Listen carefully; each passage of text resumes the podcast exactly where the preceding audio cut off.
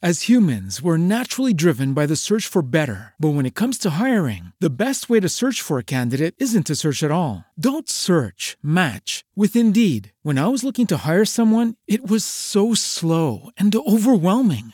I wish I had used Indeed. If you need to hire, you need Indeed. Indeed is your matching and hiring platform with over 350 million global monthly visitors, according to Indeed data, and a matching engine that helps you find quality candidates fast. Ditch the busy work. Use Indeed for scheduling, screening, and messaging so you can connect with candidates faster. And Indeed doesn't just help you hire faster. 93% of employers agree Indeed delivers the highest quality matches compared to other job sites, according to a recent Indeed survey. And listeners of this show will get a $75 sponsored job credit to get your jobs more visibility at Indeed.com slash podcast. That's Indeed.com slash podcast. Terms and conditions apply. Every day, we rise, challenging ourselves to work for what we believe in. At U.S. Border Patrol, protecting our borders is more than a job, it's a calling. Agents answer the call, working together to keep our country and communities safe. If you're ready for a new mission, join U.S. Border Patrol and go beyond. Learn more at cbp.gov/careers.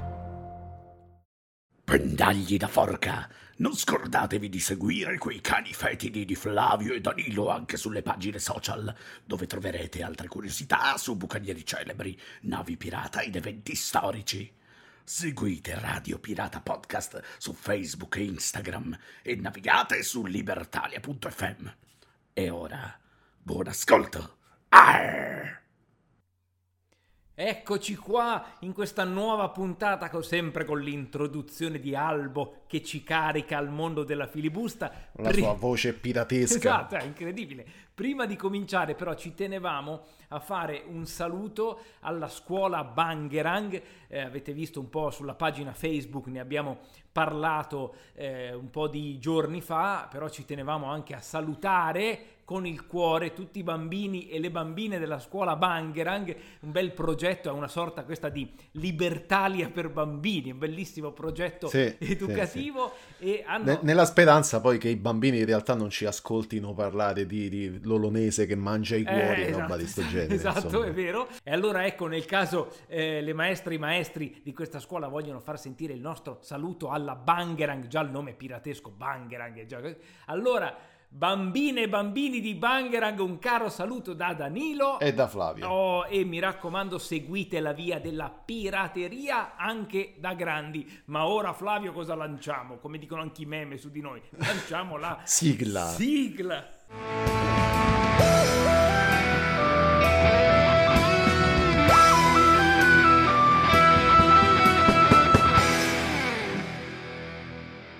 Eccoci qua, dunque ci tengo a fare una premessa. Eh, come vi dicevo, per un errore di calcolo, Flavio in questa quarta stagione ha deciso di dare più spazio alle mie proposte, perché il progetto Radio Pirata nasce in realtà dal lavoro che Flavio ha fatto sul testo della storia generale dei pirati, quindi ovviamente c'era prima una bella struttura di questo tipo.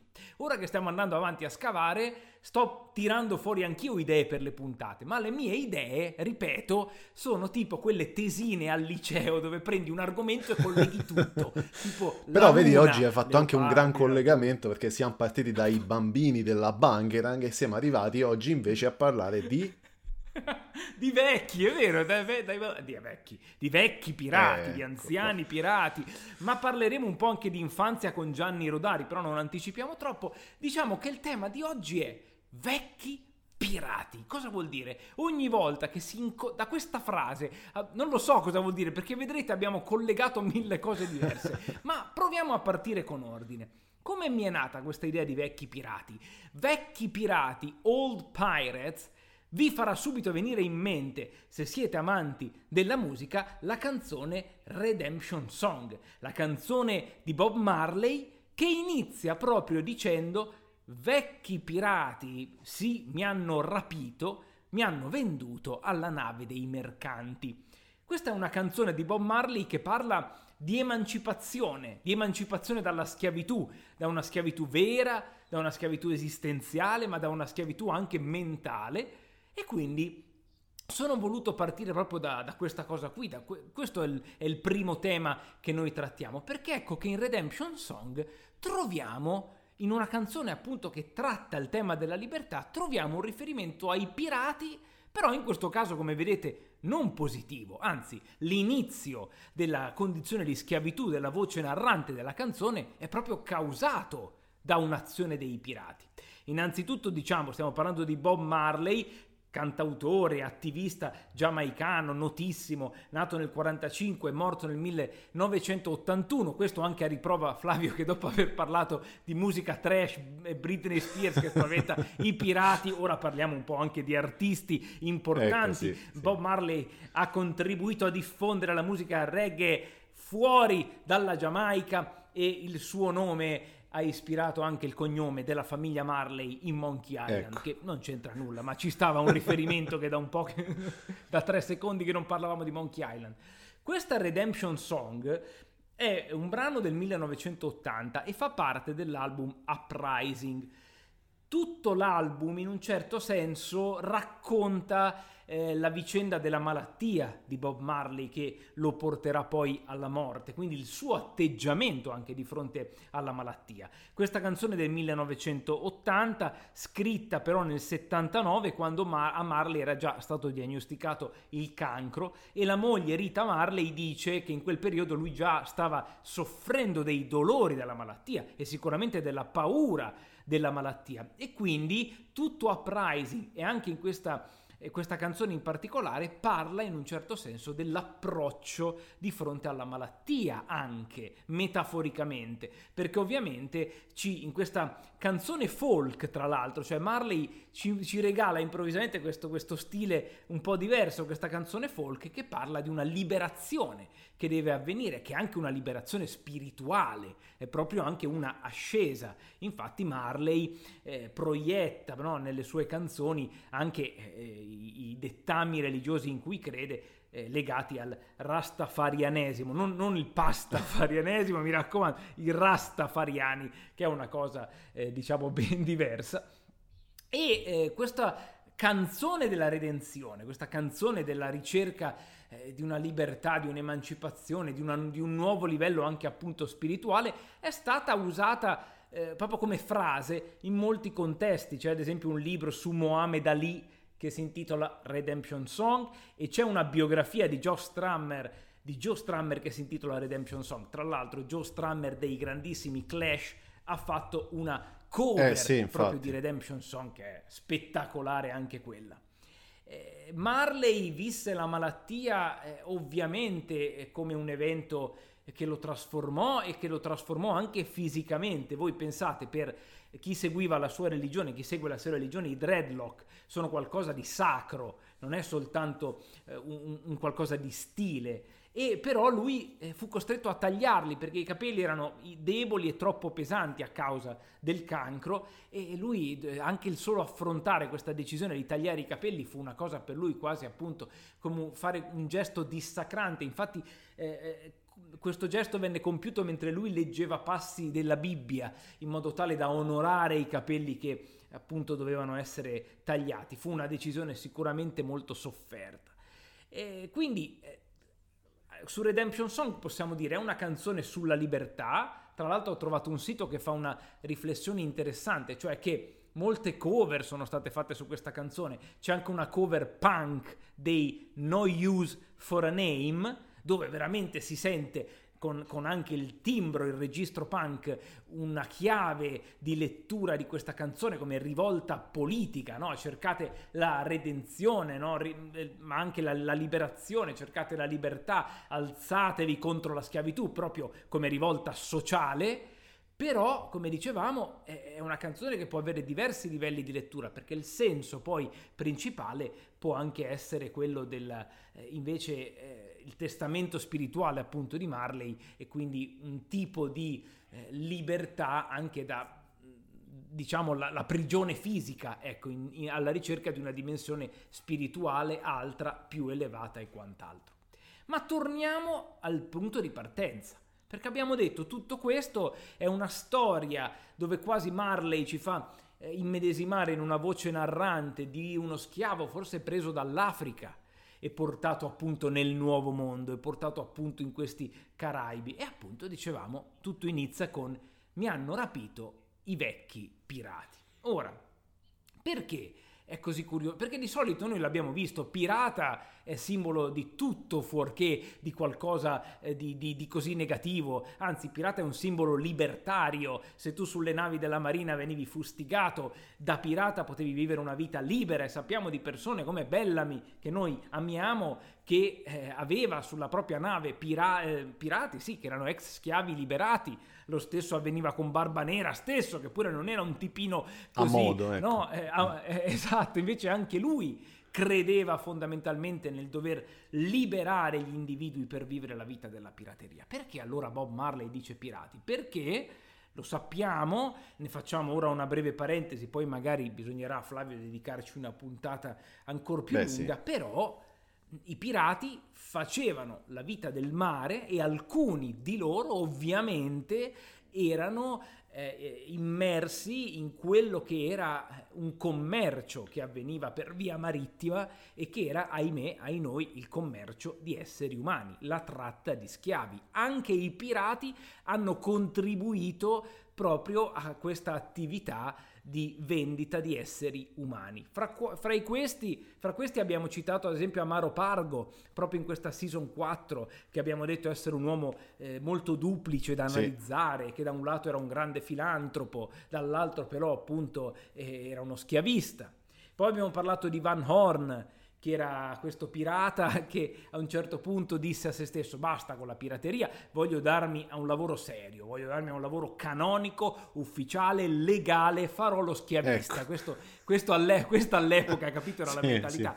Va- Van Horn, tra l'altro ucciso da De Graff, il diavolo, anche lui, del quale abbiamo parlato. Poi abbiamo Sir John Hawkins, vi ricorderete, la scorsa stagione abbiamo parlato dei Sea Dogs, di questi grandi eroi della corona britannica che erano corsari, che erano grandi esploratori, no? Quindi sembrava veramente un'epopea di fulgidi esempi. E poi vediamo eh, Sir John Hawkins su una nave che addirittura si chiamava Jesus, era proprio la sua nave per la tratta di esseri umani, per Eh la sì. tratta di schiavi.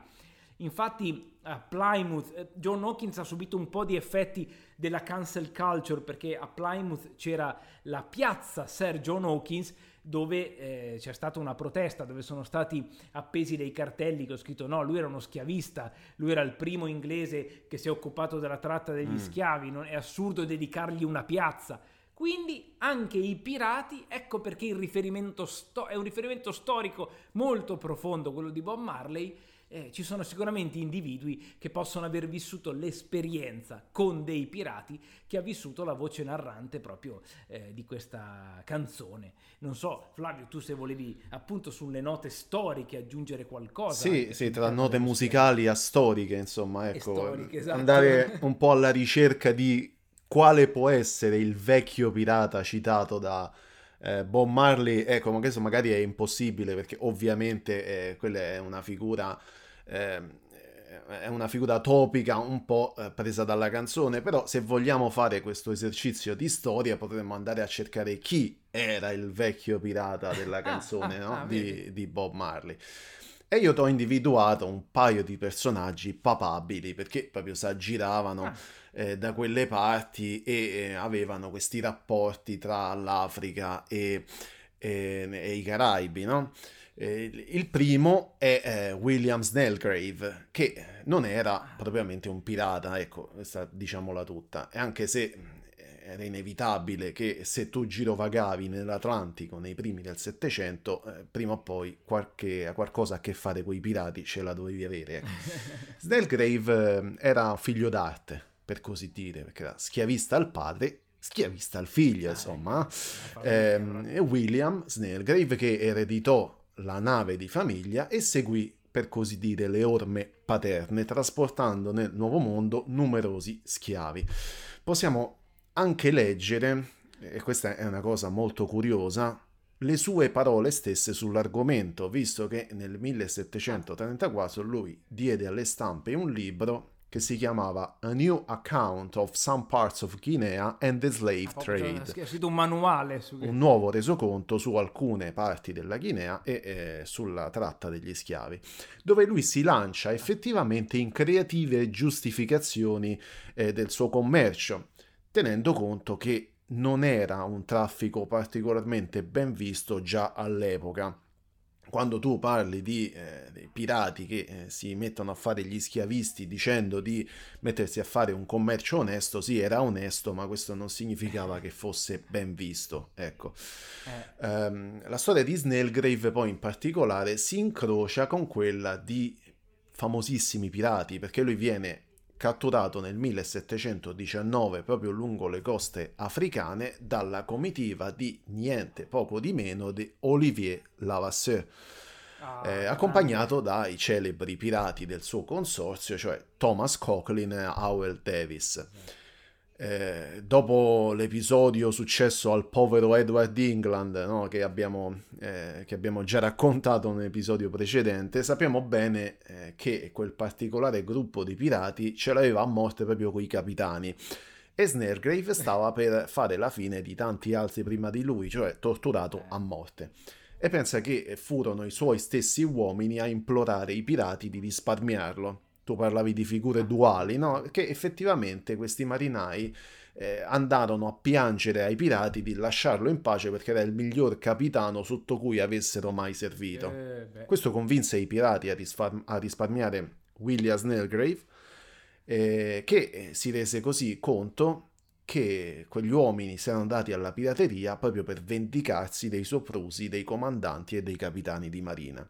Ecco, quando parli di figure duali, eccetera, qui abbiamo davanti un capitano che era così ben voluto dai suoi stessi uomini in, in un'epoca in cui i marinai si facevano pirati proprio per combattere contro quei capitani che li vessavano, però al contempo era un affermato schiavista e anzi un, anche un apologeta della tratta degli schiavi. Ecco. Esatto. Come ultimo appunto, poi possiamo dire che Snellgrave fu importante anche per la storiografia perché fu eh, testimone della caduta e della fine del regno di Ouida eh, nell'odierno Benin e dell'espansione del regno africano di Dahomey, bah, chissà se li dico bene sti nomi, sicuramente no, ehm, che poi finì anche per includere la stessa Ouida.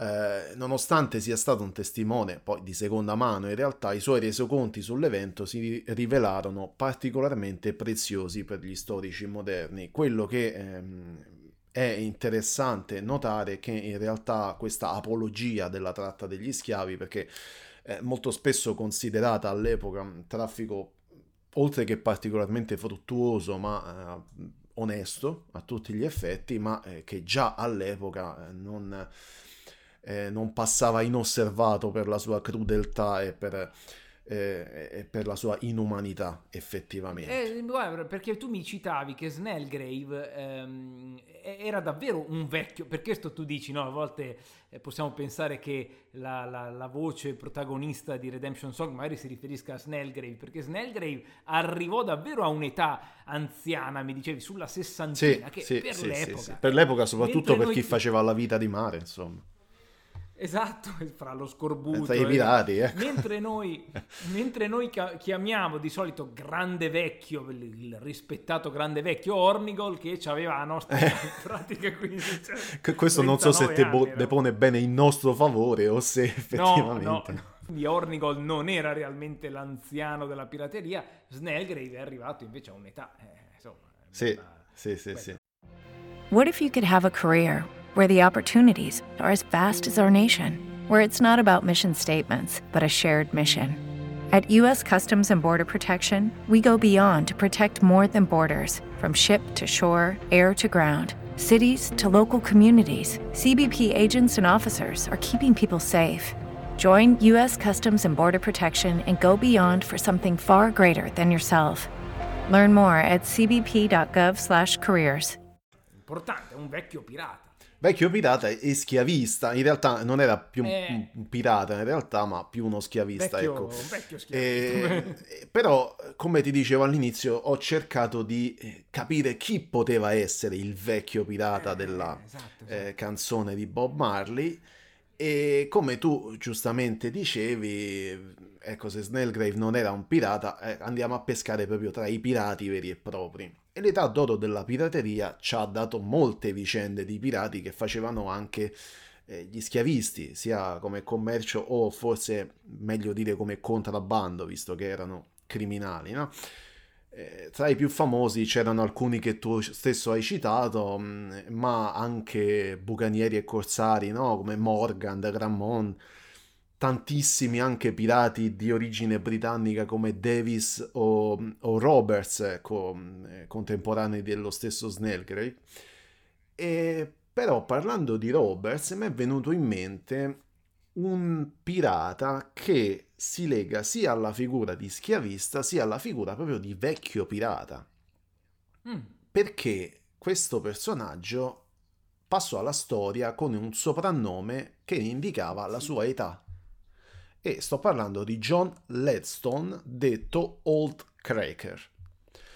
È eh, fantastico, Old Cracker. E qui puoi pensare proprio al vecchio pirata, no? Old Cracker. Eh. Eh pensa che Ledstone lui divenne marinaio per la Royal African Company e qui già puoi intuire che tipo di commercio fosse quello preferito della Royal African Company. Ecco. Però lui non era particolarmente propenso a quella vita onesta, per così dire. infatti dopo tre o quattro anni di servizio lui diserta, deruba la compagnia di un carico di, di ferro e si dà la macchia cerca di smerciare il bottino con, ad alcuni portoghesi a Caceo, credo si dica così, eh, nell'odierno Gambia, per intenderci, poi viene catturato dai nativi eh, e in seguito liberato proprio dai suoi clienti portoghesi. Insomma, inizia la carriera già bella turbolenta, no? infatti questo deve far pirata alla fine, quindi eh, non, è che, non, è che, parliamo di, eh, di un santuomo, ecco, eh, Ledstone non apprezza nemmeno il comando dei suoi nuovi capi portoghesi e nuovamente eh, opera la stessa strategia, cioè li deruba di un carico, scappa in Sierra Leone e si lascia pure un morto alle spalle. Ecco.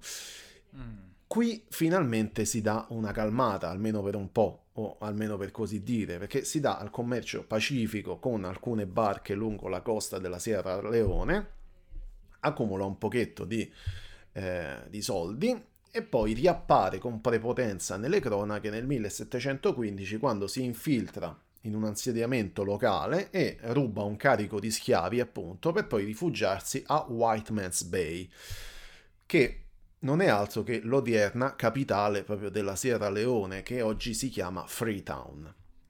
Qui lui stabilisce un vero e proprio rifugio per pirati e vive come una specie di piccolo nobile perché lui è circondato da un seguito di, di schiavi e, e, di servi locali appunto e, e, commercia con chiunque passava da quelle parti. Tutti i pirati i corsari i loschi trafficanti che si aggiravano eh, nelle coste africane sapevano che avrebbero sempre ricevuto un caldo benvenuto dal vecchio Ledstone, che proprio in quel periodo prende questo soprannome di Old Cracker. E, e, lui accoglieva sempre con piacere tutti i suoi ambiguissimi ecco, visitatori. Eh. Tra i suoi me- amici preferiti c'era proprio il, il, pirata Bartholomew Roberts, a cui tra l'altro Old Cracker cercò pure di salvare la vita perché eh, lo avvisò della spedizione che la Royal Navy gli aveva mandato alle costole. Eh, però sappiamo bene dall'episodio dedicato a Roberts che eh, le informazioni di Old Cracker non furono proprio d'aiuto perché eh, Roberts comunque incappò nella marina ah. e ci rimise la pellaccia. Però ecco questo Old Cracker, un po' per il nome, un po' per l'età, per la location e per la sua attività principale, magari eh, è proprio perfetto. il vecchio pirata di Redemption Song. Tu che ne dici? Beh, hai fatto veramente. Mi hai fatto proprio un bel regalo con questo Old Cracker. Questo personaggio è già per il nome fantastico. Questo boss locale. Tipo, è straordinario a livello diciamo di celebrazione artistica del personaggio. Poi le azioni turpi Sì, della beh, vera certo. storia ovviamente ci lasciano sempre sgomenti. Però, eh, ah, vedi, qua- perché effettivamente Bob Marley non è che dice i pirati mi hanno rapito, dice i vecchi pirati. Quindi quell'All Cracker secondo me non ce la No, conta no, giusta. no. Prima o poi scopriremo se c'è lui dietro Redemption Song. Questa tua parentesi ci mostra per l'ennesima volta, come se non fosse già stato chiaro, quanto complessa sia la storia della pirateria, una storia di individui anarchici, no, siamo giacobiti, no, siamo schiavisti, no, liberiamo le persone, no, le uccidiamo, ma chi siete? Pirati, chi siete? Non si capisce. Non si saprà mai. Allora tor- torniamo alla semplicità dell'infanzia. E vedi, abbiamo aperto proprio con l'infanzia salutando la scuola Bangerang e io ti cito Gianni Rodari. Gianni Rodari, perché ripeto, io ho preso questa puntata, l'ho vissuta proprio tema vecchi pirati, colleghiamo tutto quello che c'è da, da- da collegare, no? proprio come le tesine del liceo, e c'è una filastrocca di Gianni Rodari che si intitola proprio I vecchi pirati. Cioè, meglio di così non si può. Gianni Rodari, per chi non lo conoscesse, ma ne dubito, o comunque magari lo conoscete di nome ma non avete mai letto, apprezzato qualcosa, si è sempre in tempo anche da adulti, scrittore, giornalista, poeta, pedagogista italiano specializzato in letteratura per l'infanzia, 1920 la data di nascita per collocarlo, 1980 la data di morte. E lui scrive questa, I vecchi pirati. Qui lui però non va a trattare in questa filastrocca eh, un'idea di pirati anziani, no? Eh, più che altro vecchi pirati con un senso di affetto, cioè i pirati che sono ormai nella nostra memoria, i nostri vecchi archetipi, eh, i- i- quei, quei vecchi modelli cui ci riferiamo quando pensiamo al pirata, il caro vecchio pirata in un certo senso. E lui descrive questa cosa bellissima dei pirati che è veramente straordinaria, che un po' incarna lo spirito anche di Radio Pirata, tranne quando parliamo di persone decapitate da Lo o sgozzate dall'Olonese, Ecco, siamo sì, anche noi poetici, cioè di pirati come figure ormai della fantasia. Ormai sono tolte dalla storia, ormai si vestono come nelle illustrazioni di Howard Pyle, parlano come l'attore Robert Newton, non sono più nemmeno qualcosa che si riferisce forse alla loro storia, sono figure di fantasia che noi sin da bambini ci siamo trovati a incontrare e che però sono sempre lì pronti per farci sognare quando vogliamo. Cioè loro si buttano nelle siamo noi i capitani delle storie, loro si buttano nelle avventure quando noi vogliamo per appunto farci sognare. Infatti la filastrocca inizia con i vecchi pirati, ora non, non te la leggo tutta, però qualche passaggio. Dagli occhi bendati con la mano a uncino non fanno più paura dormono nelle pagine dei libri d'avventura. Quindi li trovi lì, capito? Li trovi nel mondo della fantasia. Tra l'altro, altra nota storica interessante, vedi pirata archetipico, perché proprio ha la benda sull'occhio, l'uncino, poi dice anche la gamba di legno. Ricordiamo ad esempio la benda sull'occhio è forse passata alla storia come simbolo del pirata a parte proprio perché la benda si usava, secondo alcune teorie, per ambientarsi anche nelle zone della nave, per allenare l'occhio a vedere nelle zone della nave non illuminate, però Levasseur stesso, che abbiamo menzionato poc'anzi, era un famosissimo capitano pirata con la benda e quindi anche lui ha contribuito a creare questo archetipo.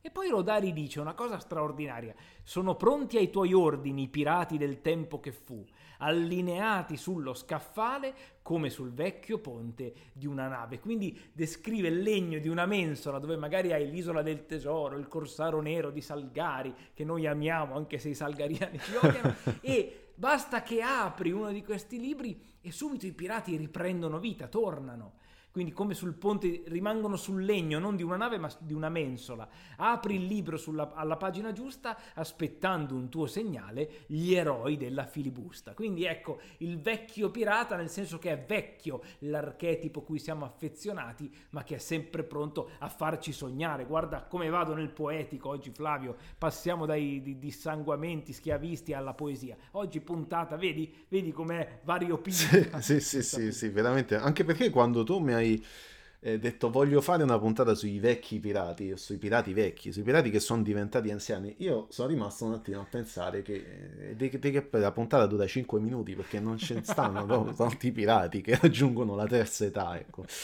Esatto. E, e, se ci pensi, quelli che ci riuscivano generalmente eh, ci avevano avuto la fortuna di ripulire il proprio nome oppure di insiedar- insediarsi un po' dove nessuno li conosceva, quindi ritirarsi a vivere pacificamente eh, quella vecchiaia.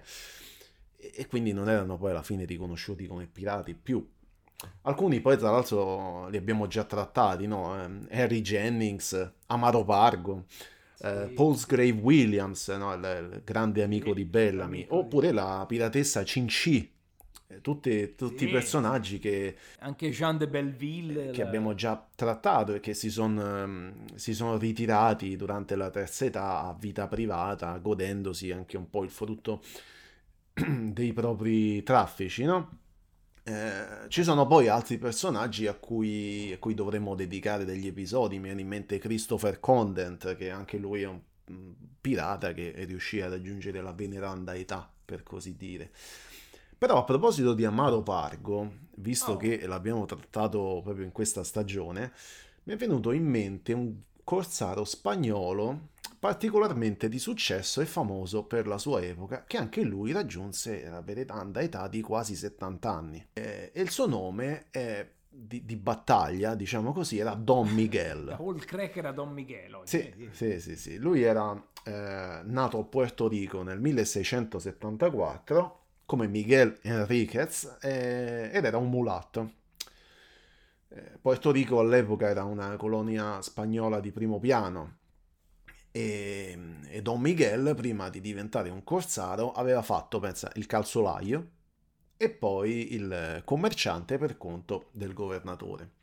Proprio come commerciante si ritrovò un po' per caso, un po' per volontà, a guidare alcune navi a combattere eh, contro alcuni contrabbandieri che infestavano un po' la zona. Contrabbandieri che erano spesso legati a combriccole di bucanieri e che lo stesso mm, eh, Don Miguel Enriquez ehm, riuscì a sconfiggere e quindi a iniziare a, a, crearsi un po' una fama pure lui da pirata, questo però tra i nemici della Spagna, quindi tu sai, gli spagnoli chiamavano i francesi pirati, gli olandesi erano pirati e invece i francesi e gli olandesi dicevano gli spagnoli erano pirati, insomma era quell'epoca così, insomma, tutti facevano i pirati per tutti, ecco. Esatto. Ehm, a seconda di quale parte stavi dei, dei, vari conflitti coloniali.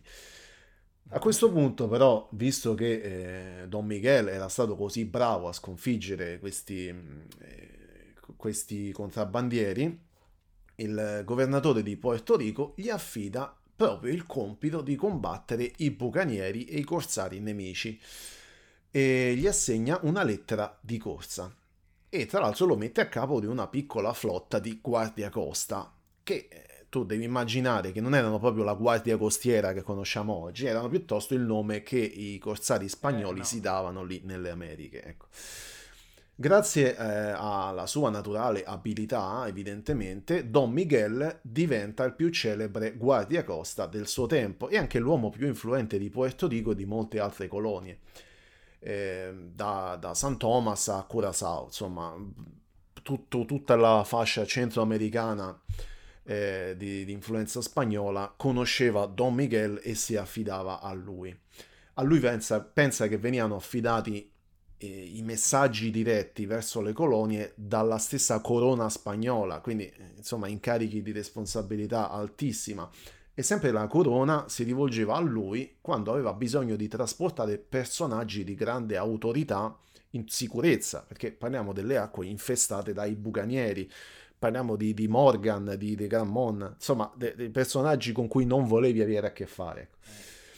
Pensa che tra il 1702 e il 1713 Don Miguel arriva a guidare una flotta di oltre 30 vascelli, ma eh, questo è un numero proprio insignificante perché a fine carriera gli viene riconosciuto il comando di oltre 300 navi corsare e circa 1500 marinai.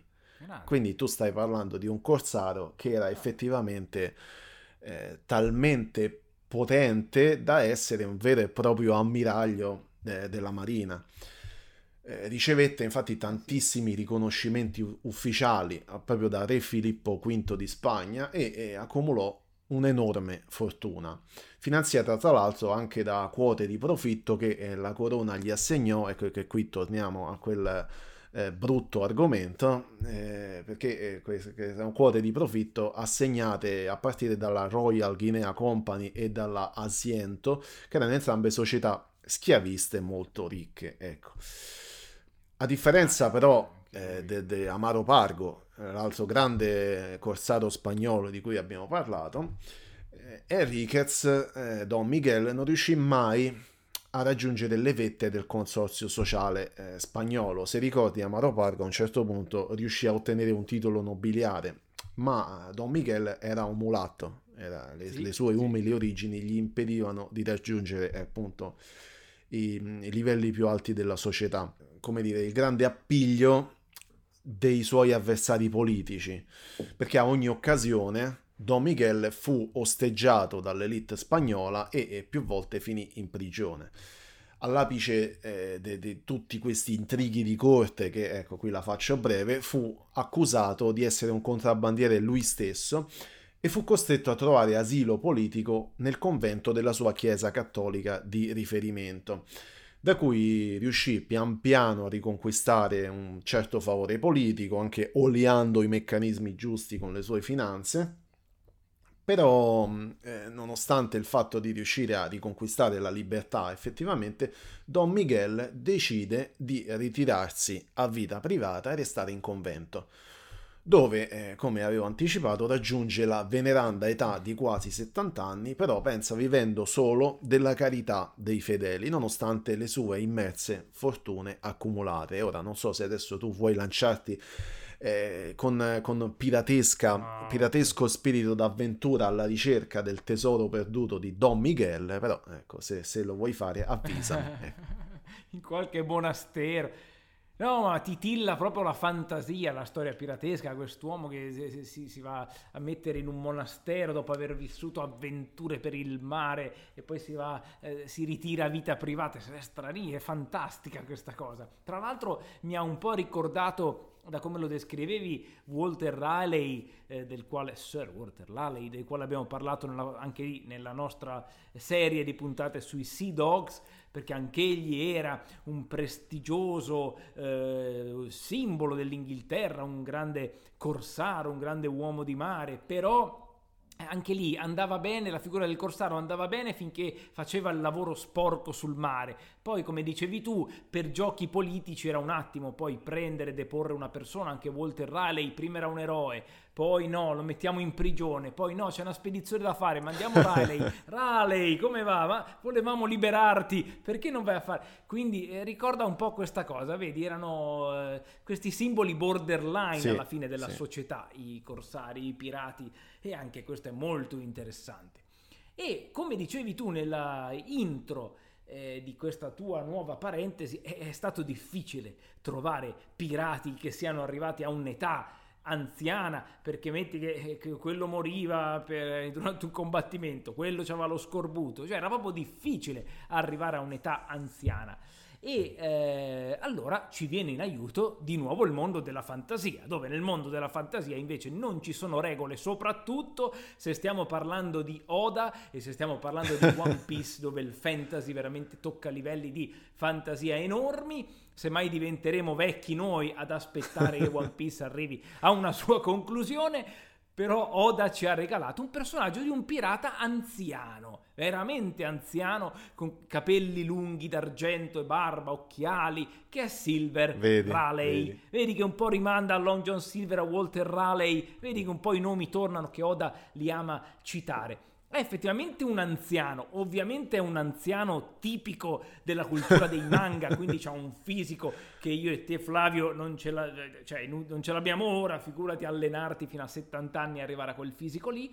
Ed è molto interessante perché è proprio interessante come viene rappresentato da Oda la figura dell'anziano pirata che proprio perché è arrivato alla vecchiaia cer- lo vediamo maturato rispetto a quando era giovane, perché noi conosciamo le vicende di Raleigh anche in gioventù, perché lui era un pirata fondamentale della storia della lore di One Piece perché faceva parte dei pirati di Roger, era anzi vice capitano proprio del nostro levasseur di finzione, del nostro Avery anche di finzione, del nostro Goldie Roger.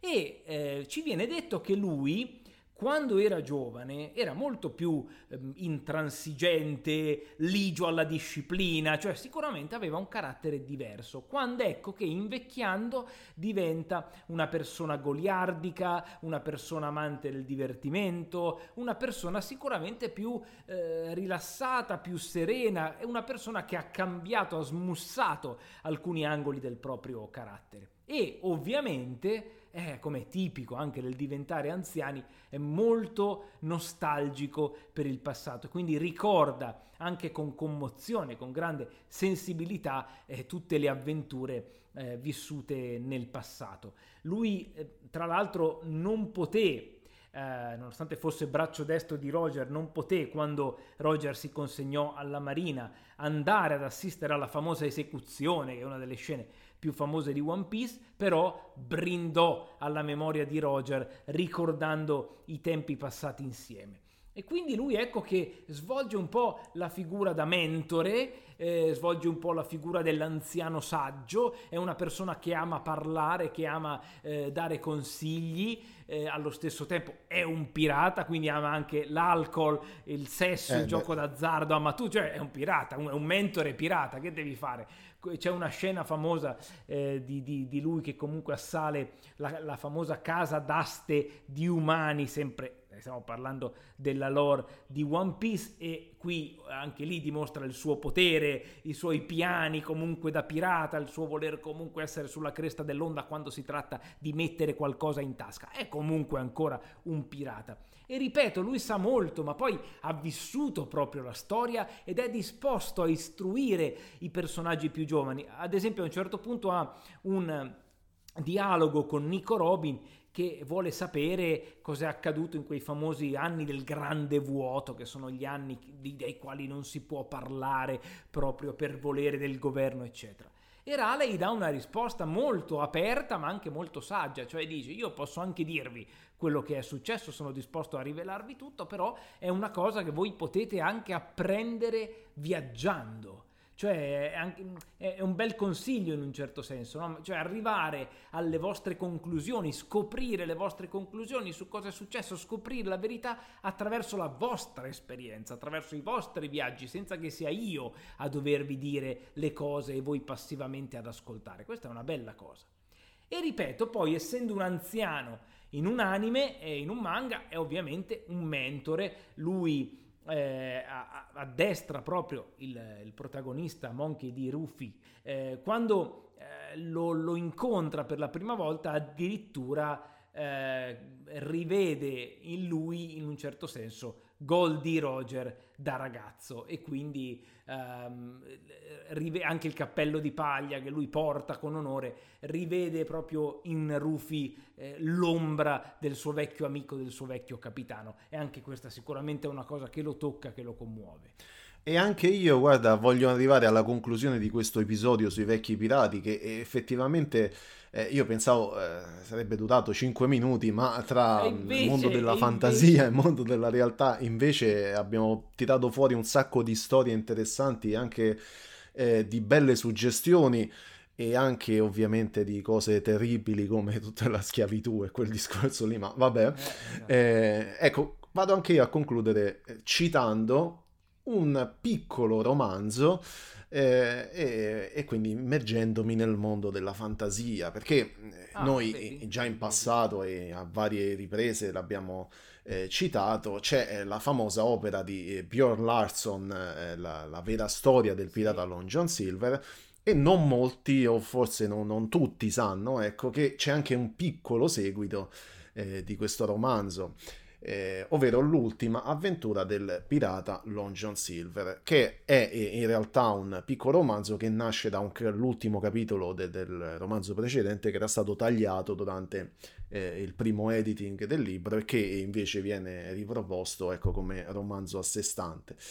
E, e qui troviamo ecco, il vecchio pirata Long John Silver che scrive le sue ultime memorie indirizzandole nuovamente a Jim Hawkins e tra l'altro eh, nell'incipit gli dice anche caro Jim sono venuto a sapere che hai tratto profitto dalla storia della mia vita che consegnai al capitano, al capitano eh, William Cunningham qualche anno fa ben fatto non ho nulla in contrario che tu viva un po' a mie spese ecco.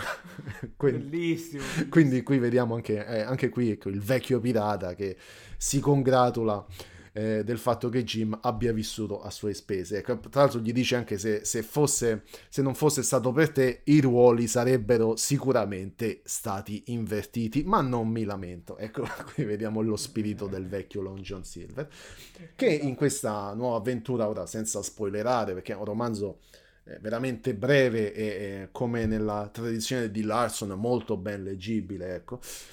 Eh, qui Long John Silver si ritrova nella sua, ehm, nella sua, nel suo rifugio in Madagascar alle prese con eh, due eh, sopravvissuti eh, a, un, un, a, un, naufragio eh, che è susseguito a un violento ammutinamento. Ecco, solo questi due personaggi sono sopravvissuti e hanno raggiunto le coste del Madagascar. Uno dei due è un avido lord inglese, l'altro invece è un umilissimo marinaio. Ed ecco Long John Silver che eh, da vecchio pirata si troverà alle prese con eh, questi due personaggi, tra l'altro sopravvissuti a quella che era una spedizione schiavista. Ed ecco che il tema ritorna inevitabilmente. Quindi questa è l'ultima, eh, l'ultima citazione che io ti faccio sui vecchi pirati ma eh, no, non so, tu qual è la tua conclusione? Ecco. Eh, la mia, parte essere contento per il fatto che nel mondo della fantasia il vecchio Long John è scampato a tutto, è arrivato anche alla tarda anziana età, diciamo che il vero plot twist di questa pirata, di questa puntata, sì, di Radio Pirata, è che se ci sono due filibustieri anziani, in realtà e che sono loro a dare il titolo a questa puntata, siamo io e Flavio. Eh, mal di schiena, Beh, non ce la facciamo più. In scala Ornigold siamo quasi lì, siamo lì lì. È vero, stiamo arrivando all'età di Ornigold senza i suoi dobloni in tasca. Ma ci vedremo sempre più vecchi alla prossima puntata.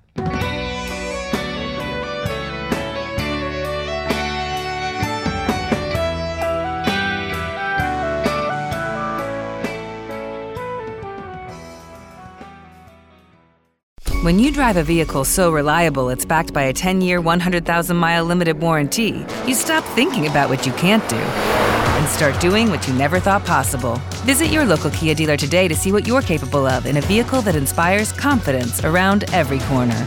Kia, movement that inspires. Call 800 333 4KIA for details. Always drive safely. Limited inventory available. Warranties include 10 year 100,000 mile powertrain and 5 year 60,000 mile basic. Warranties are limited. See retailer for details. It is Ryan here, and I have a question for you. What do you do when you win? Like, are you a fist pumper? A woohooer, a hand clapper, a high fiver. I kind of like the high five, but if you want to hone in on those winning moves, check out Chumba Casino. At ChumbaCasino.com, choose from hundreds of social casino style games for your chance to redeem serious cash prizes. There are new game releases weekly, plus free daily bonuses. So don't wait. Start having the most fun ever at ChumbaCasino.com. No purchase necessary. VGW. Void were prohibited by law. See terms and conditions. 18 plus.